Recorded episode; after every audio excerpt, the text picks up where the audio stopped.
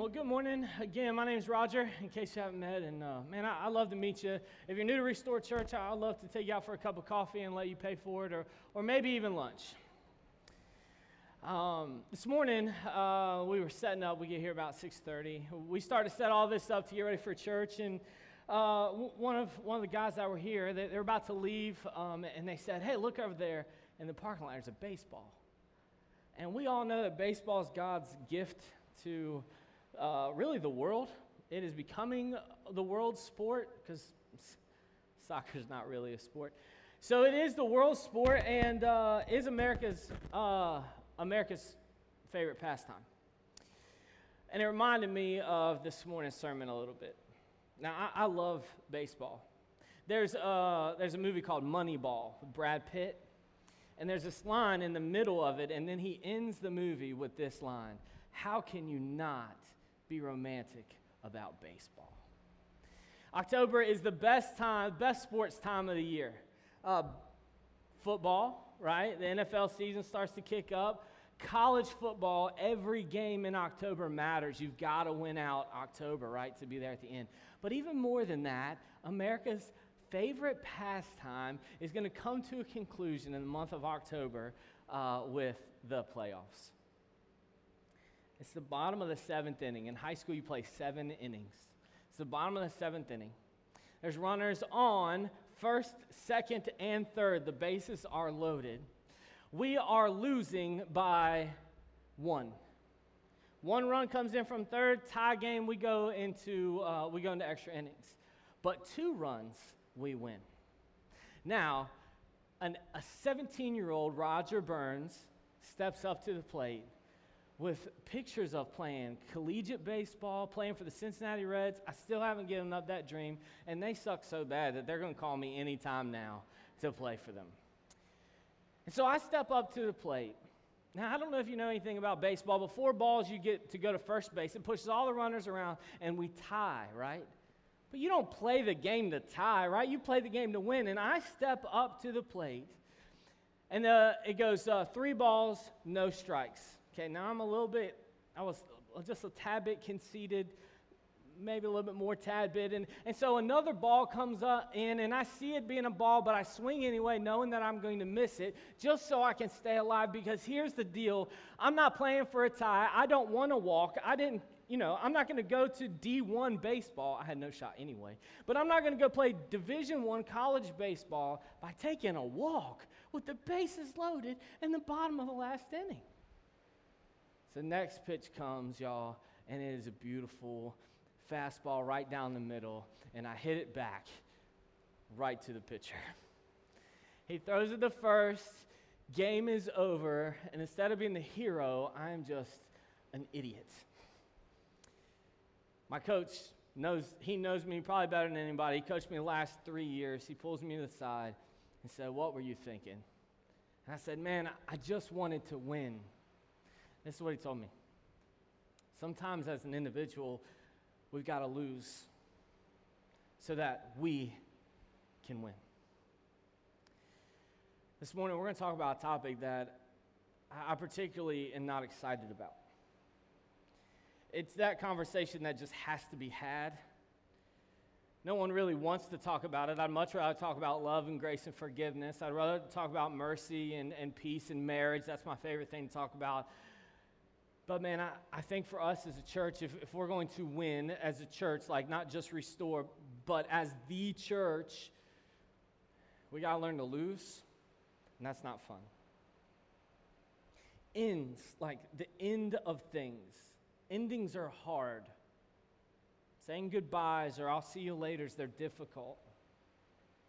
But they're even more difficult when they're about meaningful things, like not trivial things like baseball, or sporting events, or the end of a bad movie, or a book that should have been different, a date that we wish would have lasted forever, or I don't know, whatever it is, maybe a sermon that you just can't get enough of. Trivial things like that. I mean, but what if it was, endings are really awful when they're about things of significance, like relationships. We started this series a couple weeks ago, and man, your encouragement has been awesome. Like the feedback that we've got, that we've received about this particular series has been awesome. Just about the conversations that it has started in your own homes and amongst your friends and with your children. We love hearing that kind of feedback, okay? We love hearing about how God is working in your life, so please don't stop. But particularly this series of building healthy relationships is so needed in our culture, and especially among my age demographic. But one thing that we have not, we've talked about how to build these healthy relationships, how to exist in relationships, how to strengthen them, but what happens when they have to end? Inevitably, we will always see these in our lives. And not just when they end because of a new duty station or because the Marine Corps moves you away from the greatest city in the world. Okay. We're talking about the significant endings to real relationships. I've heard things like, we were such good friends. I'm not sure what happened. I guess just over the years, the friendship meant more to me than it did to them. Maybe you've said or heard things like, it just began to hurt more than me. It was hurting those around me. It was starting to impact who I was, and we just couldn't continue being friends anymore. We began to value different things. What happens when those disagreements, the Bible will call it a sharp disagreement in a second. What happens when those sharp disagreements drive us in opposite sides? Last week we talked about what happens when in a friendship or in a relationship when someone sins against you. You go to them one-on-one, and then if that doesn't work, you bring someone else with you. And then if that doesn't work, you bring like a smaller group that we call the church, like your life group or something like that. And then if that still doesn't work, we pursue them the way that Christ would pursue someone outside of the church. And in that passage, Jesus is teaching us how to do that. But in that passage, he says, hopefully we will win back our brother or sister. But what happens inevitably when we don't? What happens when the disagreement is insurmountable? Go ahead and in your Bible, I want you to find Acts chapter 15. Now, we have some volunteers who would love to pass out a Bible to you. If you do not have a Bible, we want to give you one. We want that to be yours. So you just throw your hand up real quick, and Miss Rachel will bring you a Bible. If you do not need a Bible, that's all right, or that's probably better. You can use your phone. The Restore Church app under the bulletin section. You can see the songs that we've sung through this whole series. You can see the announcements. Man, I'm so glad that I get to preach while holding a baseball. It's like God's two favorite things, you know. But I'm distracting myself. You can follow along on the YouVersion Bible app. You can follow on the Restore Church app or on the screens. But ultimately, you need to have God's Word in your hand when you're at home to be able to study. I want you to remember this. As we go through the book of Acts, remember this key truth. The church, and now I'm not talking about just Restore Church. I'm talking about church with a capital C, the church worldwide, universal. The church should always represent unity, even when we disagree. Okay, I'm going to say that one more time. The church should always, will always represent unity, even within disagreement. When you begin the book of Acts, you read about the history of the church. The beginning of the church, it begins like no other institution in the history of the world. And they keep unity. At the end of Acts chapter 2, it says that they gave so much that anyone who had need, their need was met. And they kept unity. Well, Peter starts to fight for the spreading of the gospel, and then the church grows to, when we get to Acts chapter 6, the first opportunity for division. And the disciples gather, they say, what should we do? Well, let's create some table waiters, or the Bible calls them our first set of deacons in Acts chapter 6, and they can handle the ministry of the church while the disciples can give their attention to preaching and to prayer. Crisis averted. Actually, when division is handled properly, unity is strengthened. Oh man, the gospel of Jesus starts to spread like crazy, so much so that one of those deacons is stoned to death right there in Acts chapter 7. Well, the beginning of Acts chapter 8 sends all of the Christians fearing for their life, running away. But the Bible says that wherever they scattered, they preached the word of God. So in Acts chapter 8, we see the spreading of the gospel to all of the earth. And then we're introduced to this character named Saul in Acts chapter 9. Saul is this persecutor of the church. He's on his way to tear apart yet another community of believers, but Jesus interrupts his travel. He blinds him and really calls him to start preaching for Jesus instead of persecuting for what Saul thought was for God. He got his attention. Man, we're introduced to this, like you keep reading through Acts, you'll see this rubbing of racial tension between Jews and Gentiles, and church handles it so well. There's an inclusion now of those who are not Jewish, and we are thankful for that, all of us Gentiles who are not Jewish. And so now there is this beautiful picture of this mosaic that makes up the church of people from all different backgrounds, male, female, Gentile, Jew, slave, and free. There's this inclusion part. What happens? You see this Saul, persecutor of the church. He's transformed by Jesus on his road to persecute the church. And he comes back, and now he's like, all right, now I'm preaching the gospel. Well, these disciples who put it all on the line in Acts chapter 6, what are they to think about this persecuting Saul who is now a preacher? Okay, you can preach the gospel, just not over here, brother. You can go preach over there where I am safe over here. Well, then we're introduced to this character named Barnabas.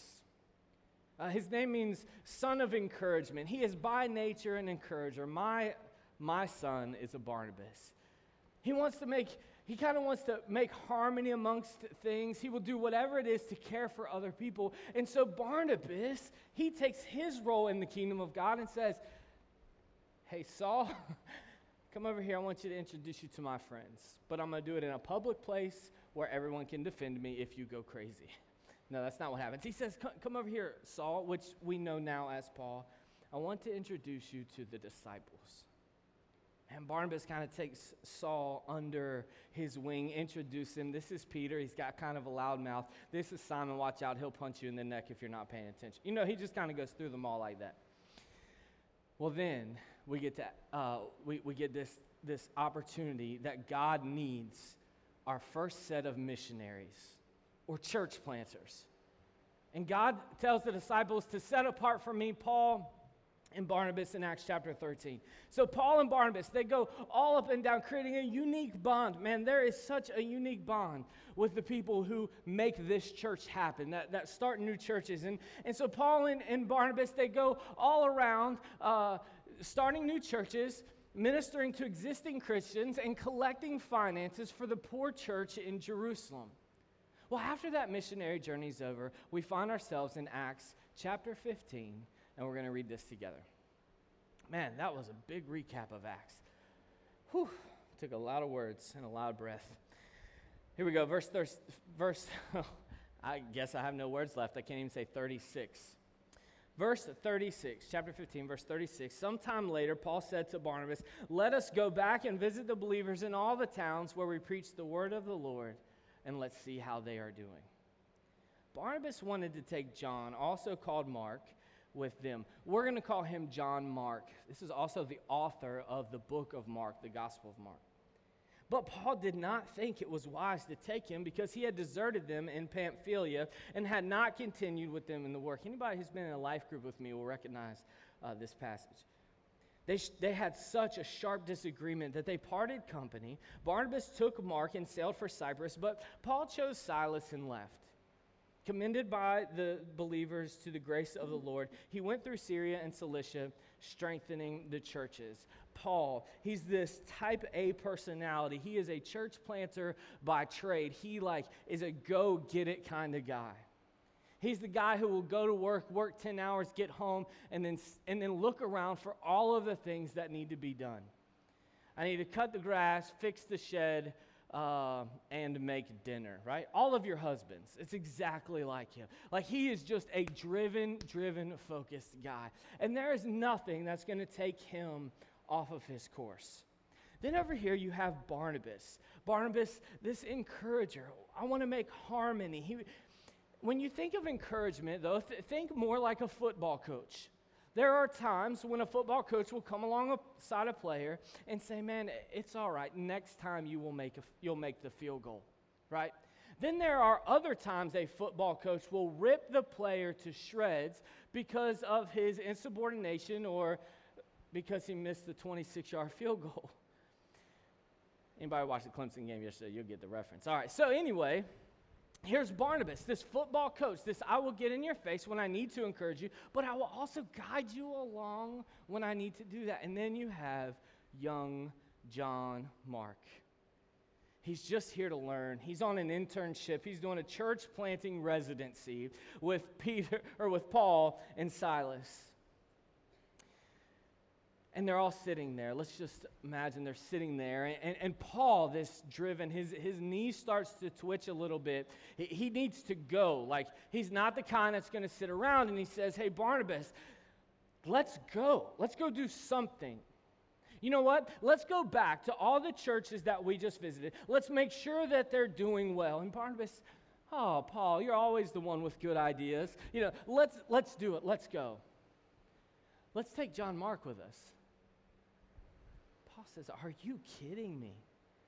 How can you think that it's a good idea to take John Mark with us? Now, we've talked about this passage before. How can you think that it's a good idea to take John Mark? He deserted us. Now, the Bible, the Greek word for deserted is the word apostasia. You might recognize that word as apostatized. It means he flipped. So in verse 38, it says, but Paul did not think it was wise to take him because he deserted him. This is not a, hey, y'all go preach, I'm going to get tacos, we'll catch up later. Paul and Barnabas are being persecuted for the preaching of the gospel, and John Mark is like, I didn't know that this is all it was going to be. I can't take it. I'm out. And he left them in the middle of their missionary journey and went back home. Paul's like, Barnabas, you can't be serious. We're not going to take this kid who just flipped on us in Pamphylia. I've got a life to live. And my life is important. God wants me to preach the gospel to the Gentiles who are not Jewish. You know, Barnabas, I got to get to Rome. Eventually, I got to get to Spain so that the gospel can travel all over the world. I'm not putting my life at risk for John Mark. And Barnabas is like, Paul, I think you're forgetting. Aren't you forgetting the last message you preached about grace and forgiveness and compassion? Aren't you forgetting about the fruit of the Spirit, Paul? Like, we need to take John Mark with us. He's young. Don't we all make mistakes when we're young? And Paul, if I remember right, weren't you a little lost too? Who was it that put their neck on the line for you so that you could preach the gospel? Wasn't it me? So I think we should take John Mark. Paul's like, he's just your cousin. That's the only reason that they were cousins. And Paul's like, no way, man.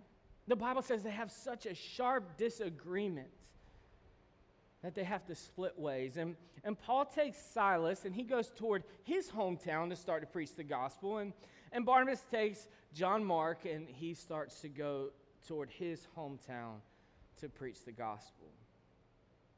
So here's the question. What can we learn from an invigorated Paul, an encouraging Barnabas, and a young, fickle John Mark? We're going to learn 4 lessons today from this passage that are really going to help us in our sharp disagreements. Here's the first lesson that we learn from Paul and Barnabas. Argue over what matters. Whose side are you on? Like, if we had to divide the room on whose side are you going to take, are you going to take Paul's side or are you going to take Barnabas' side? Which side would you take? Now, my imagination is most men are going to take Barnabas' side. Most mothers are going to take, Most men are going to take Paul's side. Most moms will take Barnabas' side. I don't know everywhere in between that where that leaves you. But whose side would you take? Now, I'm going to take Barnabas. I'm going to take Paul's side. That kind of takes my personality a little bit on, but also because Paul's a little bit louder, and so if I get to heaven, Barnabas is going to forgive me anyway. When I get to heaven, Barnabas is going to forgive me anyway, and me and Paul can be tight. Okay, that's what I hope for. Whose side are you on? I think what's important here is to remember this. For Paul, it mattered. Like this matters. And Paul says, I'm going to take this seriously. And so who we take is not just whoever puts their hand up and wants to come. But you've got to earn your way on this trip with me. And for Barnabas, it matters. Because Barnabas isn't just this laser-focused, headstrong individual. He's focused on relationships and encouragement and wanting to restore people. For both Paul and Barnabas, this was life and death. What do you argue about? What was you and your spouse's last argument? Or you and your friends, what was your last argument about? Was it about the wet towel that didn't get hung up correctly? Or how they didn't get folded and you're picking laundry up off of the chair in the corner of your room? Whether or not the garbage got taken out after you said you were going to do it in the fourth quarter. Did you argue about why you never listened to me or why we never talk anymore?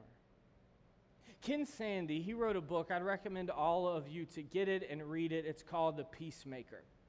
And in it, he outlines how to be a peacemaker. Blessed are the peacemakers, Jesus says. And so he writes this book called Peacemakers and a way toward conflict management.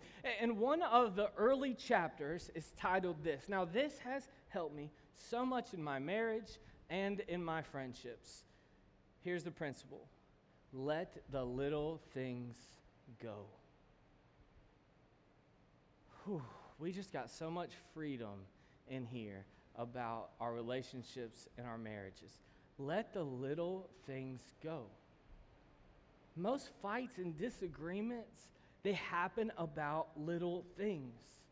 Little things that, in the long run, they don't matter at all. Like, if I'm going to... So, I like relationships, okay? It's why we have this series. And yearly, we do a marriage series. Relationships are important. They're important to Jesus. They're important to the church. And so, I like to do relationships well. And here's my thing. If a deep relationship that I have is going to end, I want it to be over something that matters, not something that doesn't. Here's a little helpful hint for you. Next time you're fired up about something, and you're ready to let him or her or them have it, you need to back up and ask yourself this question. Am I able to let this go? Ken Sandy says 90% of the time the answer is yes. When we're able to let the little things go, this is important for us. You've heard a husband complain about his wife and say, man, she's always on my back. She's always nagging or something like that. Or you might have heard a wife complain to say, man, he's always complaining. When we let little things go, it preserves us. It preserves our words, our energy, and our emotions for things that matter. And so Erin is really good at letting the little things go. She just told me, I think it was last week, she said, yeah, I let little things go. And I was like, oh, really? Well, I don't. So tell me what the little things are. And she goes through a lot of little things that she lets go. And I was like, oh, man, all right. I appreciate you. But then the other week, after Sundays in the fall when it's not 100,000 degrees outside, we like to go, and on Sundays, man, after church, we're just like a waste. And we just go home and like, it takes just so much energy. And so we decide in the fall that we do it at the beach. Like if we're going to veg, let's do it at the beach. So we're ready. I'm amped up. I'm like, come on, let's go. And before we leave, she said, hey, can we talk for a minute? And because she preserves herself and not stressing out all these little things that I do, like leave my dirty clothes by the side of the bed, when she says, hey, can we talk? I know that it's about something that matters to her. Let the little things go. It will mean more to your relationships and more to the things that matter. Here's the second lesson we learned. Keep the main thing the main thing. This is tough. I want to win. I want to hit the game-winning double so that my name is in the newspaper, right? And so everyone's piling on me in the middle of the infield. But sometimes when we keep the main thing, we have to lose in order that we all might win. What's the most important thing in that passage we studied together? For Paul, it's the spreading of the gospel. And he's not willing to accept the liability. For Barnabas, it's the restoration of John Mark in order that they might spread the gospel. Who does win this argument? Now, if you type this in Google, a lot of people are going to have a lot of different opinions. Barnabas took the high road in his restoration. They use biblical examples of how Luke thinks that Paul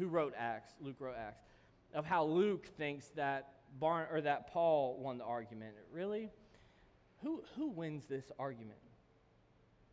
I want to emphasize a point we made last week when we're talking about when someone sins against us. And here's this point. Unless there is unity, there is no winner. We, as the church, capital C, church, we do not win unless unity is reached even within our disagreements. Before we talk about who wins, or before we talk about the main thing, I want to give you a couple examples of what it looks like when we don't keep the main thing the main thing.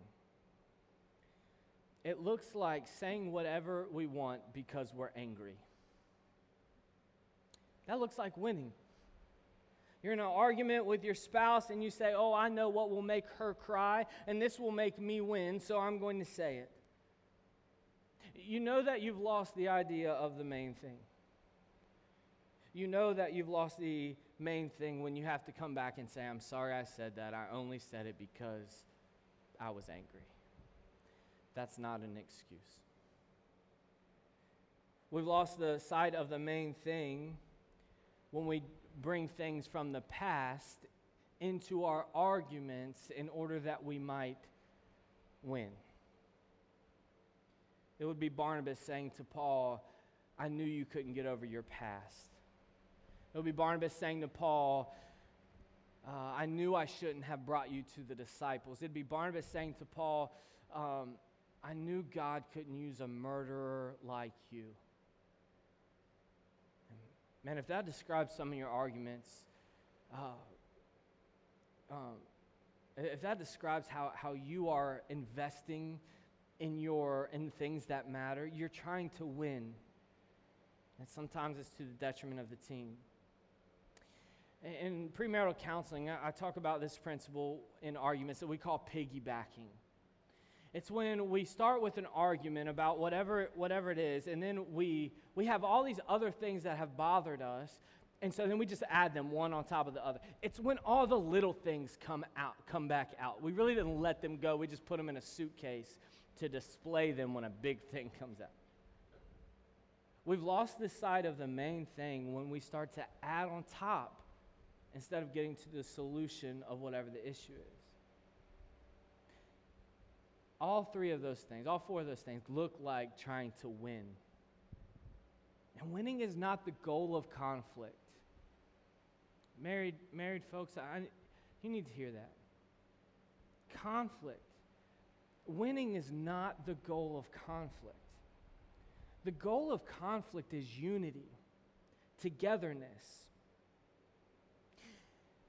in our relationships and our friendships, even if we have to go our separate ways, how can we do it in a way that glorifies God and seeks unity among the church? In this case, because Paul and Barnabas keep the gospel at the forefront, the kingdom of God wins. You see the outcome of what happens? See, a lot of times in our arguments, in our fights, when we just disagree, when we got to block each other on social media, or which is like the sharpest disagreement we have in our culture because we're too scared to talk over a cup of coffee, we're like, we got to go our separate ways, right? And then we pout. We make ourselves the winner. We'll talk about that in just a second. But what if we were to keep the integrity of Christ at the forefront? What if we were to keep the unity of the kingdom of God at our forefront? Well, then the kingdom wins. Do you see what happens? They don't disagree and then say, I'm going home, and we can talk about it at the flagpole at 3 o'clock, and if I'm not there, start without me. You know, that kind of thing. It's what happens is Paul's like, fine, dude, but me and Silas, we got work to do. We're going this way. And Barnabas is like, okay, well, I'll take John Mark, and we will go this way. Do you see what God does? When we decide that losing, sometimes we have to lose to win, God takes division and turns it into multiplication. When we can keep the main thing, God takes division and turns it into multiplication. Here's the third thing that we learn from their argument, or from this sharp disagreement. What we say matters. Words matter. I see some signs around this elementary school that are trying to teach these young kids the same things. Now, listen, my age demographic, 31s, millennials, us, and younger, we've got to learn this lesson. So I don't know why, but it's so hard for our generation to learn. This is a hard lesson for me to learn, and I feel somewhat like kind of a fraud teaching it. I mean, I'm teaching it to myself also, so you need to hear that from your preacher, is that I'm learning this lesson the hard way a lot of times. Words matter. Check this out. In 1 Corinthians chapter 9, this is Paul writing, okay? Now, he's not writing about this disagreement that they had, but he's writing, and he says this, "This is my defense to those who sit in judgment of me. Don't we have the right to food and drink? Don't we have the right to take a believing wife along with us, as do the other apostles and the Lord's brothers and Cephas," which is Peter. Verse 6, "Or is it only I and Barnabas who lack the right to not work for a living?" Paul defends Barnabas. Now, this is after their disagreement, but yet he's still defending him as a separate missionary in church planting. In Colossians, this is kind of toward the end of Paul's life. Every time Paul's in prison, he thinks this is the end of his life. We know the story that he gets out. But in Colossians chapter 4, he writes this, "My fellow prisoner Aristarchus sends you his greetings, as does Mark, the cousin of Barnabas. You've received instructions about him. If he comes to you, welcome him. Jesus, who is called Justice," not that Jesus. That's why we call him Justice. "He also sends greetings. These are the only Jews among my co-workers for the kingdom of God, and they have proved a comfort for me." These are Paul's words years after the conflict. In 1 Corinthians, Paul defends Barnabas. And in Colossians, while in prison, he says that he's received encouragement from Mark, who just years earlier, he wouldn't even let him travel with him. I want everyone to hear this, but especially my generation. The words we say after the conflict, after the sharp disagreement, they matter. And here's why. Number one, they matter for the reputation of the church. Many years ago, I had this minister that I looked up to a whole lot. But he'd always talk about this guy who I swore I would never meet. He never talked positive. They went to college together. He never talked positive about him. Never talked positive. Never shared anything but negative things. All these conflicts they had. And so, you know what I started to say? I hate that dude. I can't stand that dude. Y'all, I'd never met him. But I was like, I can't stand him. Years later came an opportunity for me to work with him. And I'm like, dude, I hate him. Why would I like hang out with him? Well, why do you hate him? Because this dude hates him, so I hate him. You know, just as life worked itself out, I should say as God orchestrated it, I've grown to love both of these men. Now, I would never get them in the same room together because I think that that's shared and they just need to leave that alone. But both of these men have poured into me so much. See, what we say after a conflict about other people, it matters and it influences people. It influences people's views and opinions. Here's another reason why our words matter after conflict, and that is the reputation of Christ.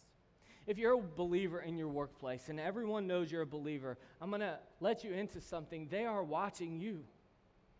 They want to know the words that come out of your mouth when you're frustrated. When you and your group are around and the topic of spouses come up, they listen to how you honor your spouse or how you don't. They listen and watch when you stub your toe or when your manager comes in with bad news. And they also listen to how you talk about other believers. Are you upholding the reputation of Christ when you've had a disagreement? And I'll tell you, there have been times when I have done a fantastic job of this. When me and so-and-so would have a disagreement and they say, you know what, I'm going to another church. Hey, man, I appreciate the time you spent at Restore Church and then the time that you and I have got to do ministry together. But then there have been times where I have not done a good job of this. When someone and I had to go our separate ways, and then their name is brought up, and man, I cannot wait to tell you about how justified I am in that relationship. And you know what? I believe in my sin that I have won people over to my point of view. I'm not proud of it. I don't want to be proud of it. This is the hardest part of the sermon for me to preach. Look, when we start to talk about other people who are not present, whether it's true or not, man, we start to get close to sin, to gossip, talking to someone who is not part of the solution or the problem.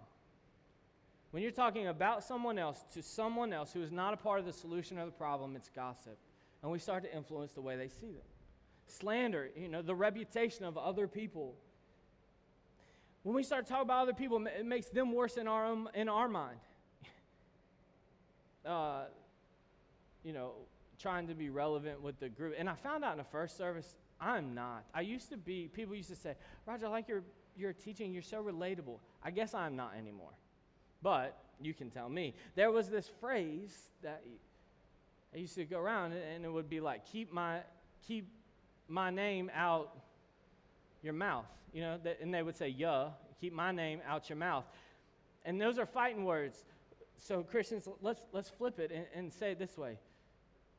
Keep their name out of our mouths for the sake of Christ's name. But honestly, who wants to do that? I like to win. And so when they're not around and they're gone or for whatever reason, when the topic comes up, man, I got to jump at it so that you can know that I was right. So that you can know that I'm the winner. I'm not going to take a walk when I got a chance at hitting a double. I want to tell everyone in this room about what they did.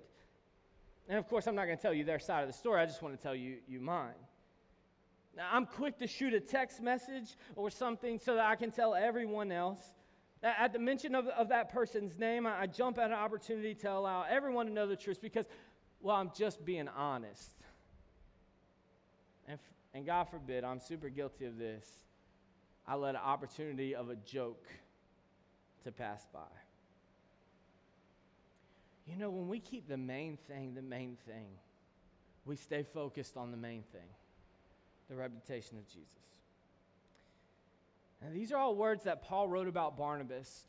But have you thought about what Barnabas might have said about Paul? Now, we don't have this in our Christian Bible and in our New Testament. We don't have any words from Barnabas, although you might think Hebrews was written by Barnabas. But even still, there's not many words about Paul in there. We don't really know exactly what Barnabas said about Paul, but we do have some insight this morning from the New Testament. And it brings us to our fourth lesson and our last one. Resolution is never off the table for a Christ follower. I'm going to say this one more time. Resolution is never off the table for a Christ follower. What did Barnabas say about Paul? Well, let's read what Paul writes at the end of his life. This is close to the end of his life. That might let us in on what Barnabas might have said about Paul. 2 Timothy chapter 4, verses 9 through 11, it says this, do your best. Paul's writing to his son in the faith, Timothy, and he says, do your best to come to me quickly. For Demas, because he loved this world, has deserted me, apostasia. He has flipped because he loves this world, and has gone to Thessalonica. Crescens has gone to Galatia, and Titus to Dalmatia. Only Luke is with me. Get Mark and bring him with you, because he is useful for me in my ministry. Man, I don't know. We don't have any written records. We don't have any examples of what Barnabas said to Paul. But here's what I can imagine that Paul said about Barnabas. I imagine that Barnabas built up Paul. I bet he talked about his tenacious leadership. I imagine that Paul made excuses, or Barnabas made excuses for Paul. Barnabas praised God and thought highly of the time that they had together. Every time they hear about a baptism or someone won over because of Paul, I bet Barnabas didn't jump at the time to tell the story about the disagreement. I bet he jumped at the opportunity to worship God because of the work that Paul had done. I bet Barnabas kept up the reputation of Christ, didn't jump at the opportunity to gossip or slander. If you're going to take a message away from this morning, I hope it's this. It's that reconciliation is never off the table. But it doesn't come overnight. Reconciliation has to happen on our end. I just finished reading a book that was called Revival Starts With Me. Reconciliation starts with me. It starts with the person sitting in your seat. If we're going to sit around and wait for them to come back, to come to us, it's not going to happen. So really quickly, very quickly here at the end, I want to give you a couple ways that we can start the process of reconciliation. Number one, prepare your own heart. Prepare your own heart. Number two, build up the reputation of Christ and the other person at every opportunity. Praise God for the time that you had with them and for the blessings that they are and were to your life. The lessons learned, the time spent. Another one is that, this one's hard for me, is that you might have to give it time. I like to get things done right here, right now. If we have an issue, let's reconcile. But not all issues can be reconciled right now. You might have to allow some time. Paul had to wait to the end of his life to be able to think, to be able to say that John Mark was useful for him in his ministry. Might need to be some tough conversations had. We talk about things we love here at Restore more than we talk about things we hate. But my daughter, she's 4. She's about to be 5 in December, and she says, "Daddy, we hate one thing." And I say, "Yeah, Alabama football." You know, she says, "Daddy, we hate one thing," and I said, "What's that, baby?" And she says, "I hate the devil, and if I see him, I'm gonna punch him in the eye." I'm like, "Oh, I love you so much." She's our fighter, man. But I think one thing that we've got to hate more than anything is being inauthentic, fake. And if you and this person who have a sharp disagreement decide that you're going to be in the same vicinity of each other, get back in the same group of friends, but you're not going to have the tough conversations for reconciliation, there's not really reconciliation.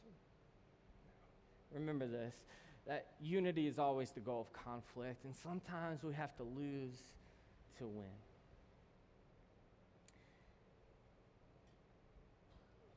You know how many people that I have had to split with? I've had a sharp disagreement, and it was my fault. And man, I've hurt some people more than I'm willing to admit. Probably more than I know. Do you know how many people who have really hurt me? So we've had to have this sharp disagreement, this split. Man, it's really hard for me to talk about reconciliation being the goal. Reminds me of a time that my wife and I were getting our certification to be foster care parents. Now, our license has expired, but I want to ask you, man, if God's pulling at your heart to be a foster care parent here in Oslo County, we need you. And we will do whatever it is as a church to help make that happen for you. One of the things that you do is you go through a course, and they tell you stories, real life stories, about families, kids being taken away. They come in with a garbage bag, and they say, throw all your belongings in here, your clothes and your toys in this garbage bag. And usually a child leaves with one garbage bag full of their belongings. And they show up on your porch, in your home, within hours. And you eventually you'll hear the story of child abuse, child neglect. The kid hasn't eaten in 2 days. The kid hasn't had a bath in 2 weeks. The kid sleeps with cockroaches on the floor. And man, my stomach in those classes just turned, and I'm like, this is not okay. Let them live with me. I mean, I will build quadruple bunk beds on every wall of my home if it means that these kids don't have to sleep, stay, be hungry, whatever it is. And so, man, I'm like, I've got this righteous anger that I'm in this class, and these kids are going to come home and live with me, and then they're going to fall in love with me because, me and my wife are killer parents. Like, we're really good parents, and so these kids are going to just want to live in my house forever. And so I'm excited because I'm going to have 38 kids. And then the social worker who's leading the class, she says these words, and it just still makes me so angry. She says, you know, knowing all that you know, the goal is still reunification. And I like got a fire in the pit of my stomach that said, you hear what you just said? You're telling me the goal is to get that child back in that home? No way. That's not happening. Well, if you want to be a foster care parent, that's the goal. Sometimes the goal is not something we want. Sometimes the goal is something we hate. But man, if we can keep the main thing, then it's not about us winning in the bottom of the last inning because of us. It's us losing so that we might win.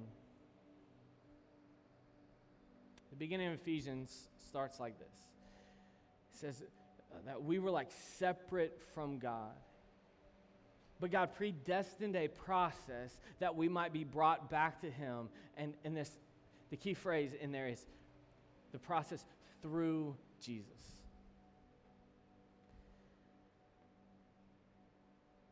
God,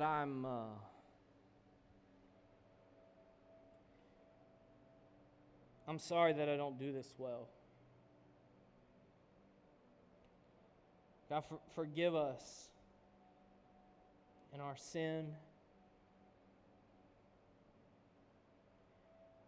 Forgive us for times that we've hurt others unintentionally.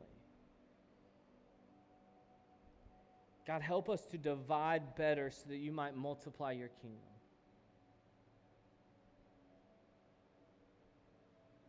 God, we want to win, not for our name's sake, but God, for your glory.